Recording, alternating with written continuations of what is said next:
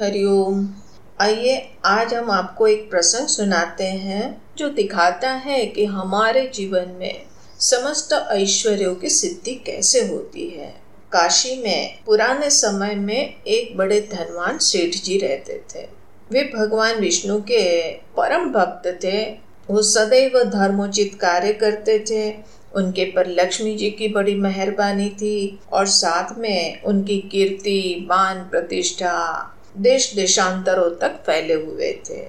भगवान विष्णु स्वयं सेठ जी की प्रशंसा कर रहे थे। तभी माँ लक्ष्मी ने कहा, आप इनकी इतनी प्रशंसा करते हैं। हम तो उनकी परीक्षा लेना चाहते हैं कि क्या सचमुच वो प्रशंसा योग्य है? भगवान ने कहा, उचित है। उन्होंने देखा कि अभी सेठ गहरी निद्रा में सोए हैं। देवी लक्ष्मी उनके स्वप्न में गई। सेठ जी ने स्वप्न देखा कि एक देवी जो बहुत ही तेजस्वी है, आँखों को चकाचौंध कर देने वाली, ऐसी वो देवी उनके समक्ष खड़ी है। उन्होंने पूछा कि, देवी, आप कौन है? माँ लक्ष्मी ने कहा कि, मैं धन की अधिष्ठात्री देवी लक्ष्मी हूँ। सेठ जी को पहले तो विश्वास ही नहीं हुआ कि माँ ने हमें साक्षात अपना दर्शन दिया है, हमारे जीवन को धन्य कर दिया है। उन्होंने माँ से कहा कि, माँ, मैं आपकी क्या सेवा कर सकता हूँ? माँ लक्ष्मी ने कहा कि, मैं तो बस इतना बताने आई हूँ कि मैं स्वभाव से ही चंचल हूँ, एक जगह पर स्थिर रहती ही नहीं हूँ।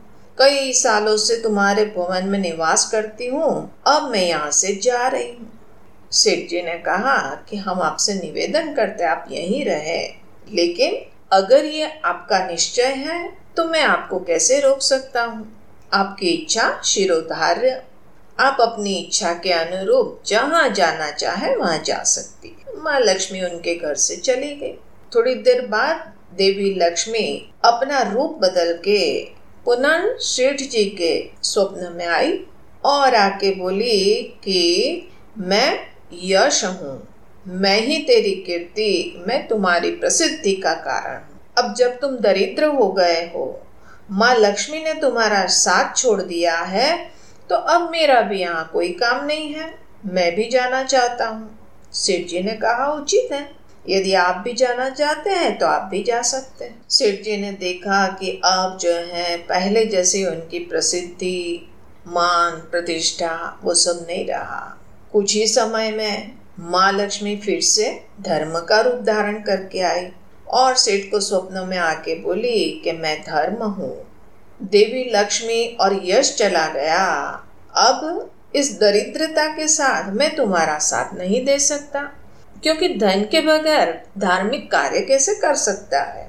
इसलिए मैं जाना चाहता हूँ। सेठ जी ने कहा कि उचित है, जैसी आपकी इच्छा।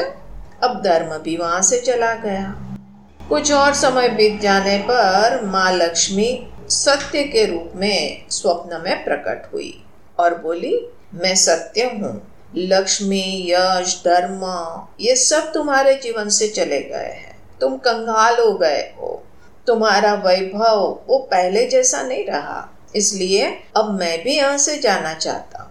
ये बात सुनते ही सेठ जी ने तुरंत ही सत्य के पैर पकड़ लिए और बोले कि नहीं महाराज, मैं आपको नहीं जाने दूँगा। मैंने ऐसा कौन सा अपराध किया है कि आप मुझे छोड़ के जाने की बात कर रहे हैं? मैं कड़े से कड़ा प्रायश्चित करूँगा, लेकिन आप मेरा साथ न छोड़े। भले ही बाकी सब मेरा साथ छोड़ दे, लेकिन आप मुझे मत त्यागे। सत्य के बिना मैं एक क्षण भी नहीं रह सकता। अगर आप चले जाएँगे तो मैं उसी समय अपने प्राण त्याग दूँगा। सत्य ने कहा, तुमने बाकी तीनों को तो आसानी से जाने दिया, उनको तो नहीं रोका, अब हमें क्यों रोक रहे हो? सेठ जी बोले कि इन तीनों का हमारे लिए महत्व था, लेकिन उन तीनों के बगैर भी मैं भगवान का भजन भी कर सकता हूँ। मैं अपने जीवन को धर्माचरण से युक्त होकर जी सकता हूँ। लेकिन अगर आप चले गए तो मेरे जीवन में झूठ प्रवेश कर जाएगा। मेरी वाणी अशुद्ध हो जाएगी। और ऐसे झूठे और ऐसे अशुद्ध, दूषित मन से प्रभु की वंदना कैसे कर सकूँगा? कुछ भी हो जाए, लेकिन मैं आपके बगैर नहीं रह पाऊँगा। मैं उसी समय अपने प्राण त्याग दूँगा। सेठ जी का ये उत्तर सुनकर सत्य प्रसन्न हो गया और उन्होंने कहा तुम्हारी ये अटूट भक्ति, ये सत्य व्रता, उन्होंने ही मुझे यहाँ रहने के लिए विवश कर दिया। अब मैं यहाँ से कभी नहीं जाऊँगा। और ऐसा कहते हुए सत्य अंतर्धान हो गया।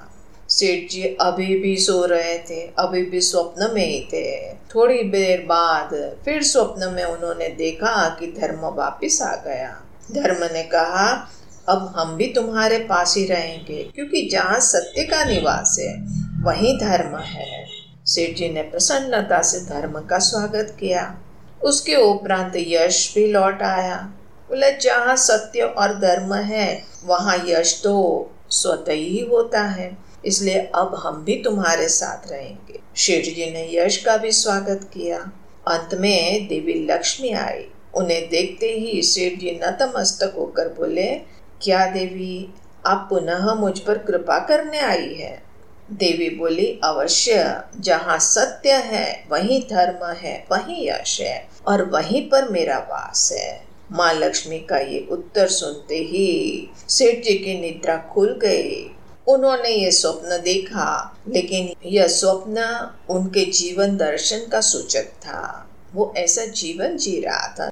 मित्रों हम सदैव ये स्मरण रखें कि यदि हमने अपने जीवन में सत्य को त्याग दिया तो हमारे जीवन में धर्म, कीर्ति, श्री, ये सब चीज़ें स्वतः हमारा त्याग कर देगी। सत्य है तो समस्त प्रकार की समृद्धियाँ वहाँ लौट कर आती है। हम सत्य से ही सत्य स्वरूप परमात्मा को भी प्राप्त कर सकते हैं। इसीलिए कहा सत्यमेव जयति नानृतम। हरिओम